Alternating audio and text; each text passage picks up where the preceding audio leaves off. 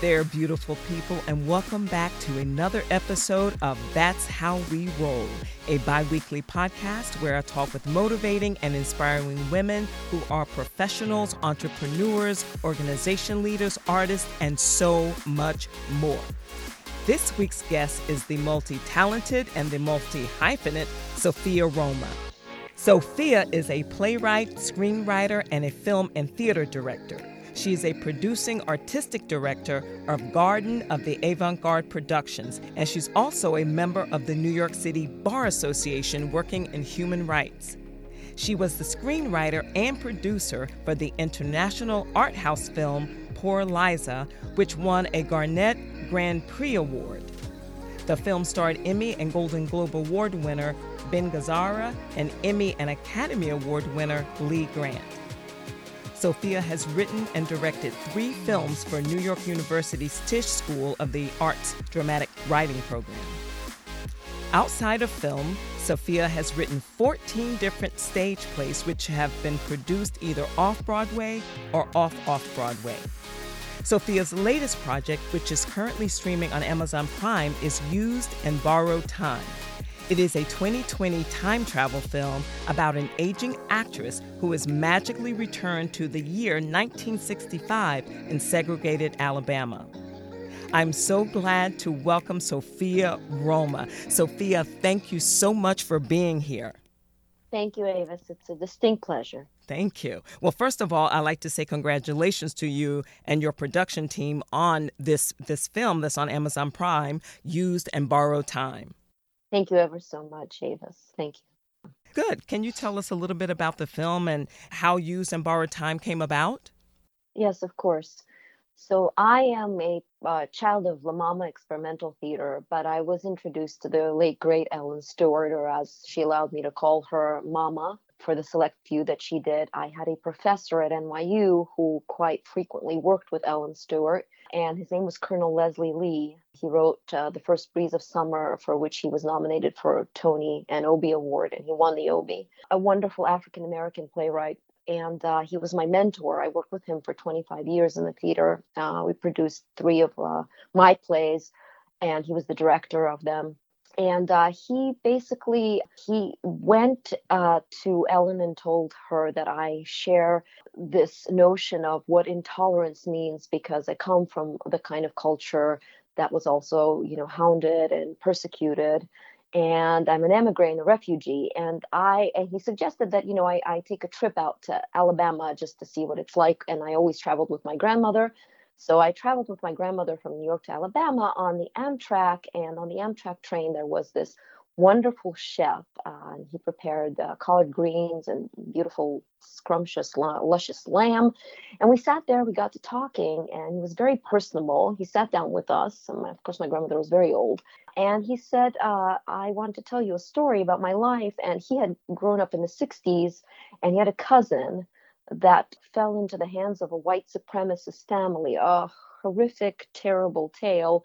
And, and, and what transpired because of the fact that he was in love with a uh, with a young she was blind but so she was you know impaired in that way a jewish girl. And they were taken as hostages. And this was a true story. And it touched me so deeply.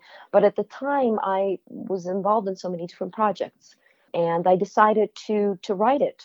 And I wrote it as a short 10 minute play uh, on, on a dare at the Players where I belong. It's a club in Gramercy Park for writers and theater uh, practitioners.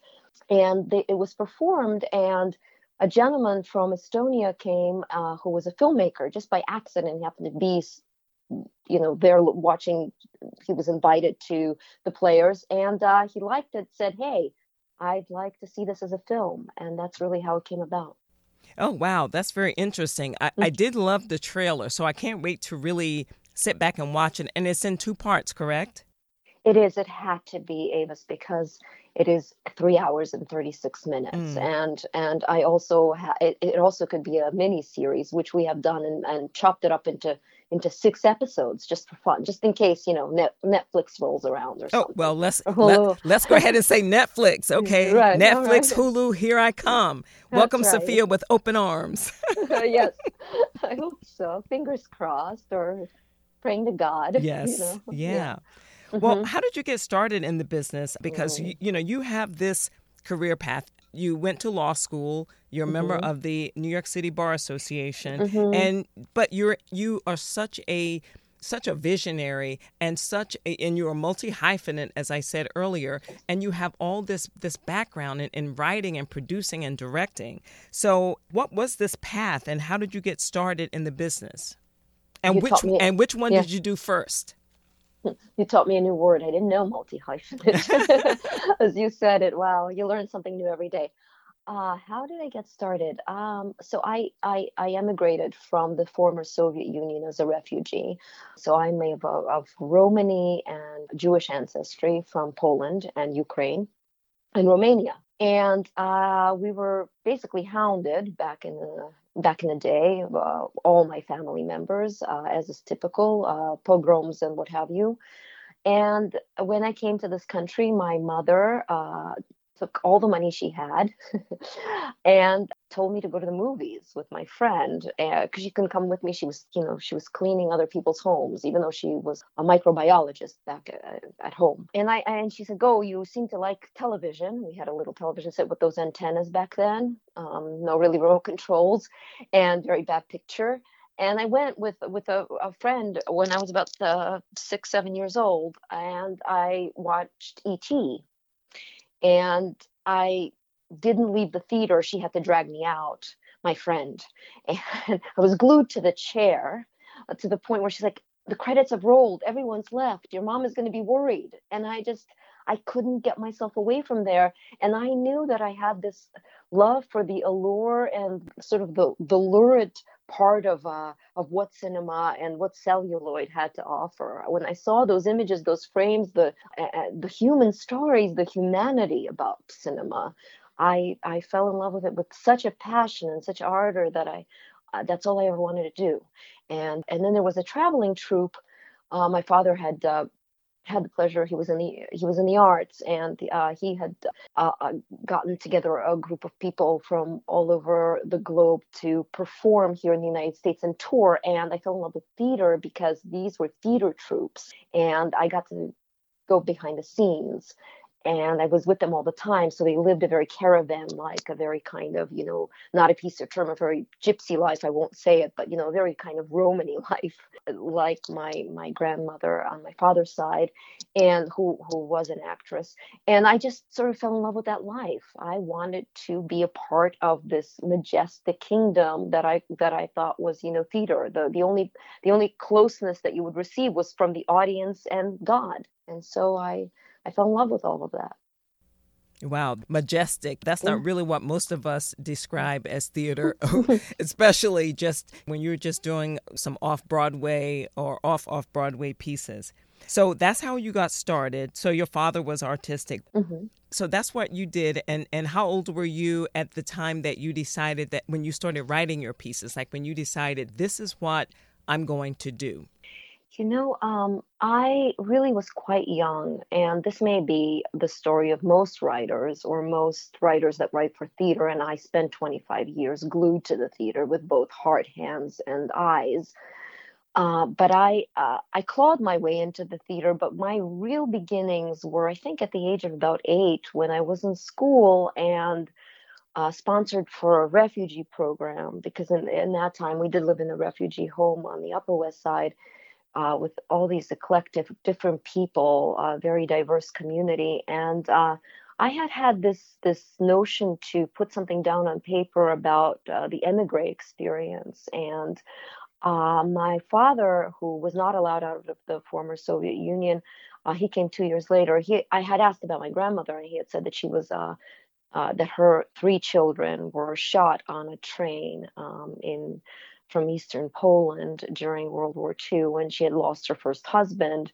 And I thought that I wanted to write stories that had historical context, but always put some folklore in it. And so I sat down to write about her story and I brought it to my teacher, and it was about the last exit. About that last train ride where my grandmother had lost most of her family at the hands of the Nazis. She was spared because she had had uh, hidden in the in the uh, compartment uh, next to the bathroom and they didn't check. So that Gestapo tale and everything that the atrocity that humanity can unleash upon upon other people just simply because they're different propelled me to write. And, and my teacher said, "Hmm, kind of rhyme when you write. You sort of have talent." She came up to my mother and she said, "I think your daughter might be into poetry. Pay attention." So that's really how I how I, I came to be, but very very young I was. Wow, that's a very interesting story too about your your grandmother. So I, yeah, I can see how by you being creative that that would be something that a creative tale that you would tell.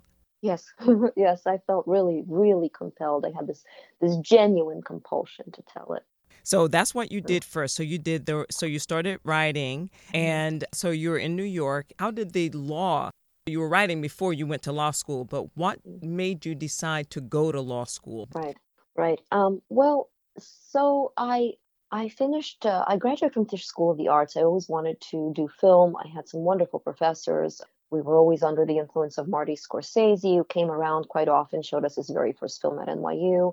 And then I had the professor uh, Spike Lee, who just, you know, I hate to use the term blew my mind, but literally the gentleman is so divinely talented that I have no words. Really, he renders his films render me speechless. So I, I, I I knew I was in the right place, and we were making, you know, at that time we used 16 millimeter and we used Steenbeck's to splice film. It's now we're all digital, you know, we're in the digital world. But before that, it was human connection, and all of the plays that I wrote for La Mama, and then later on when I moved to Cherry Lane, and the Lion Theater down at Theater Row. They were produced either by La Mama or by Negro Ensemble Company, for which I served as literary manager under Charles Weldon, for who was my great great friend, and, and directed two of my plays, one at the Lion Theater and then one at uh, Cabaret Emigre, and then one at Cherry Lane Theater, uh, which was called The Sweet Word of Advice, and the Meyer and I started to de- develop this uh, notion that uh, the world is is is so biased and there's so much intolerance, and I wanted to I knew that I always wrote about emigres. In fact, three of my cycle plays at La Mama were about the uh, emigre experience, as was Cabaret Emigre, although it was a satirical, philosophical work. And I decided that it would be a good fit for me to work in human rights. Uh, I had worked in European countries before where, where the LGBTQ community was con- continuously harassed, especially in the arts and in sports. I wrote a play about the, the constriction of the 2014 Olympics in Sochi uh, down at 13th Street. I tried to expose, you know, the victims of this mm, perhaps even often unconscious bias but nonetheless a bias and prejudice very strong enough to marginalize people who were already marginalized. And so I said, okay, let me check out programs that dealt with human rights. And I found Fordham University, and that's why I went to law school. I was the oldest student there, actually. yes. so that's how I found my way to, to law and knowing law or mm-hmm. learning law is mm-hmm. is great in this business too because there are always contracts and things like that that you have to read in yeah. order to, especially now that you are, because Amazon is not the end for you. So, but it, as you go forward to to the mm-hmm. other to the other digital streaming mm-hmm. services, being a lawyer and knowing mm-hmm. certain things without being an entertainment lawyer, you still need to know some of the terms, and those contracts are hard to read. So Absolutely. at least, but they'll be easy for you. It's just like flipping in a magazine to you, I'm, I'm sure. So that helps you a lot. Right.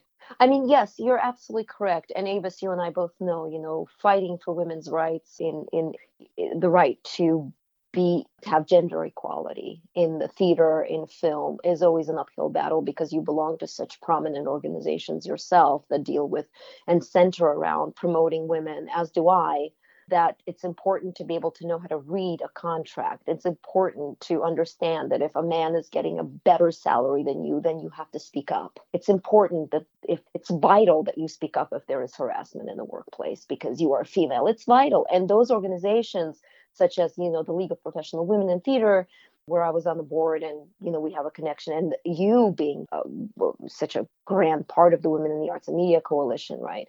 th- those are the very organizations that deal with protecting women, protecting women from from what faces them in the workforce. And I don't think that, especially women of color or minority women, I don't think people know what goes on. And so therefore I think that it's it's important to be able to read your own contract and stand up for yourself. Or read your fellow's contract, read your girlfriend's contract and help her out. And I've done so much of that. So yes. That's great advice to have someone that, an accountability partner. The other side of that is have someone that can help you get some kind of meaning and understanding out of whatever it is that's, that you have in front of you, because we all need that. Precisely. So well spoken. That's exactly what I meant. mm-hmm. Ex- right, mm-hmm. right. Yes. And it is important for women to to to bring this along with what you said, just bringing the plight of women and women of color, just bringing this plight to people's to the forefront because people don't realize until they actually know about something. They they don't realize that it's an issue and that and that goes with anything. Right. Until it's it's overblown until it you know the paparazzi have, have overtaken it and then there's somehow it's watered down and diminished from the actual the actual decrepitness of this issue right. how it torments people and how it torments women in the industry. Yeah very true.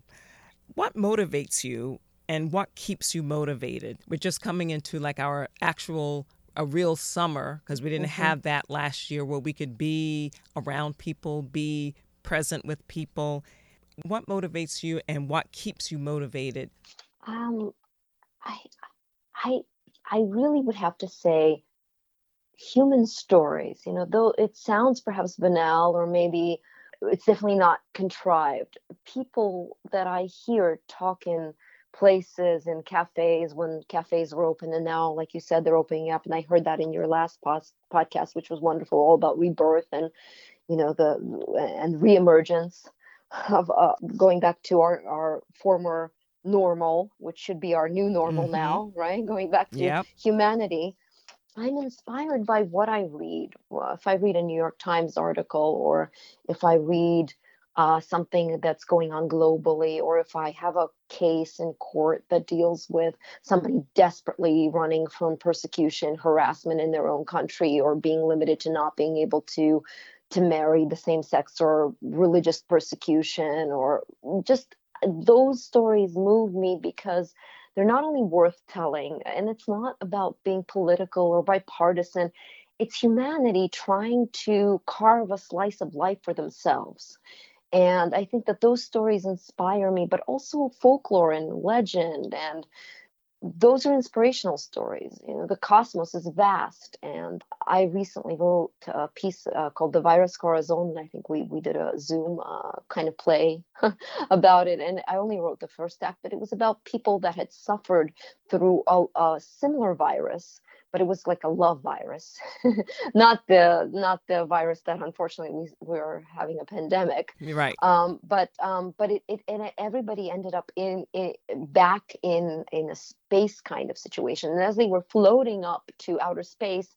Uh, and they were putting colonies because they were forbidden to love. The emotion of love would cause them to outbreak in a virus, and that they were living in colonies, but they still found love. And it's it's a it's a Sartre kind of concept because uh, I was very inspired by the uh, by the story Sartre Les jeux sont faits, which is the die is cast, where no matter what you do, it's sort of predestined. So you can try to fight against life, but you're going to end up in a similar space. I was inspired by that story to live out the reverse. So let's not end up in that space. Let's mm. change, let's change the world. Let's really not just say to make it better, but work inch by inch, fabric by fabric to sew a beautiful conglomerate world, one where we have this understanding of people that we all we all need similar similar uh, things love you know compassion tolerance understanding. That's what inspires me most. Nice. It's true. It's really true. You bring out the truth in me because I, I have a, an affinity. I think you feel very similar. Um, you know i think you feel similarly to me right. about that. So. i do. I do. Yes Do you have anything coming up aside from the Amazon Prime? Anything, mm-hmm. any other pieces or anything that because now that the world is opening up, so mm-hmm. are you know, so are stages, so are small places that can have mm-hmm. these events that were on Zoom for the past year and a half. Now they are opening up and we can actually be present. So do you have anything coming up that you can actually talk mm-hmm. about? Because I know so many times we are not able to mention projects that we're working on for confidentiality no. reasons, but anything that you can talk about or something that you're writing or something that you're working on that you can share? Yes. Um, so I am working on a commission project, and it is about it is a it is the reaction to I will say to Lolita by Nabokov, but from by Vladimir Nabokov uh, from a female point of view, and and uh, I hope to finish it by the end of the summer, and hopefully we'll be able to shoot by October, November. Um, and it's an important stance with, uh, uh, you know, my former film was really, uh, again, uh, it was a it was a call to tell people, hey, look, anti-Semitism is on the rise globally. People are desecrating synagogues, desecrating the religion, and also the African American community is suffering desperately, especially under COVID 19. I, I led the project that there was such disparity among how how the healthcare system had affected the COVID-19 crisis in minority populations, especially African American and Hispanic population. I was spearheading that project for the New York City Bar Association.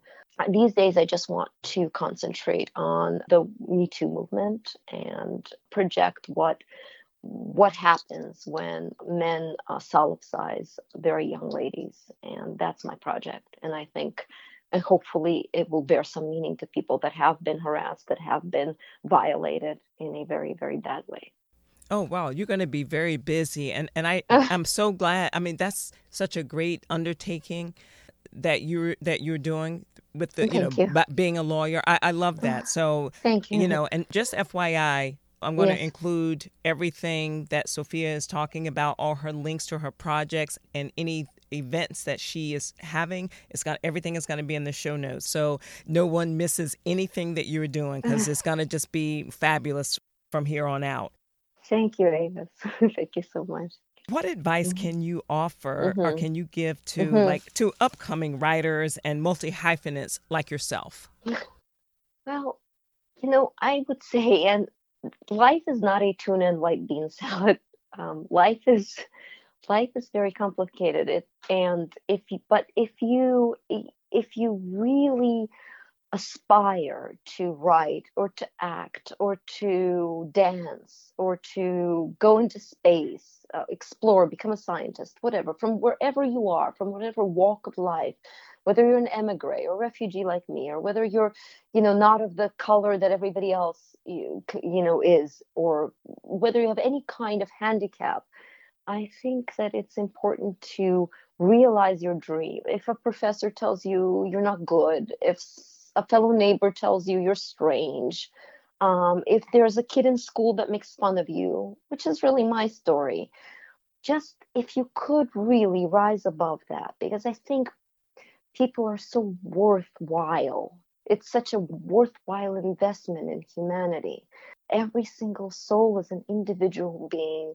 with something to say, something to portray, whether it's in baking a cake for somebody's birthday, or whether it's sewing a dress, or whether it's making a film. So just really adhere to your aspiration because it might take 50 years it might take after your lifetime but it will it will take if you're persistent, pers- perseverance is everything. If you believe, if you have faith in yourself, there is no end to what you can achieve. I know that for sure. Yeah, that's very true. To just to just keep going no matter what. Yes. And most of the world, a lot of us that made it through 2020, mm-hmm. we've done just that. We've reinvented ourselves. Yes. We have changed directions, not forgetting about any direction or any path that we decided to veer from, but just mm-hmm. broaden a lot of things that that make uh, that will make us better.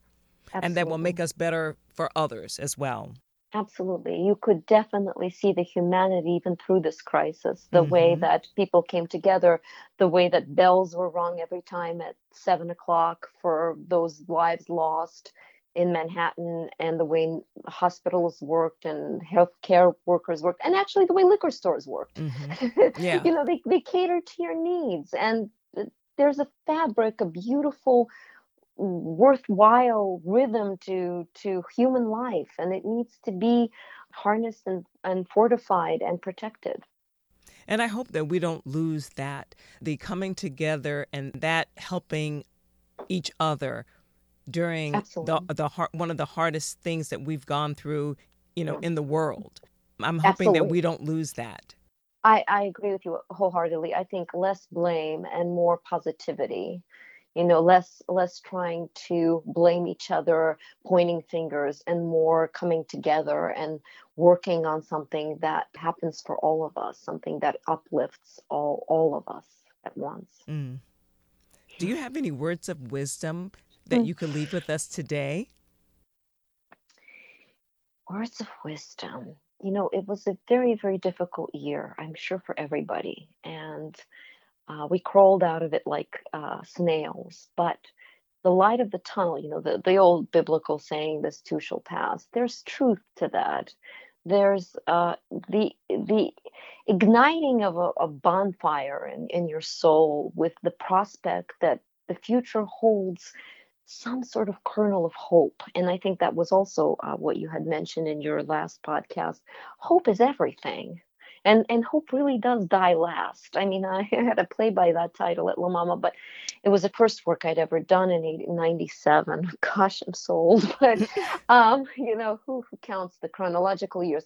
I think that if uh, the words of wisdom would be that please, please don't give up hope. Uh, you know, the, the day that you hear the birds singing, the day that you go out and see the blue of sky, um, and you see the horizon and you see the tequila sunset, you understand there's hope in life, and that's everything. So keep to your dreams and and keep striving. I think those are my words of wisdom. Oh, well, they're beautiful words. Thank you. Thank you. Well, Sophia, I just want to thank you so much for being here with me today and thank you for sharing your words of wisdom and thank you for sharing your craft to to all of us, to the people that get to and on Amazon Prime, you know, check it out. Thank you so much for sharing your gift because what you bring and what you are and what you direct and, and write and produce they're all gifts. They're coming from you. And thank you for the heart that you put into each and every project that, that you put out. And I really appreciate you being here and sharing that with us. Oh, Avis, thank you so much for having me. You know, the crystal clarity of your voice, your beautiful soul shines through. And I, I would I would have to say, I would implore everybody to listen to your podcast. You are so very uplifting. Thank you for having me. It's such a pleasure, such an honor. Thank you. Thank you very much. Thank you. And you're very welcome. So, mm-hmm. everyone, please like, subscribe, and share the podcast with your friends. Thank you so much for taking the time to listen, checking out the podcast. Thank you for inviting me into your space. And until next time, I hope you will continue to thrive, grow, and be kind to yourselves and be kind to others.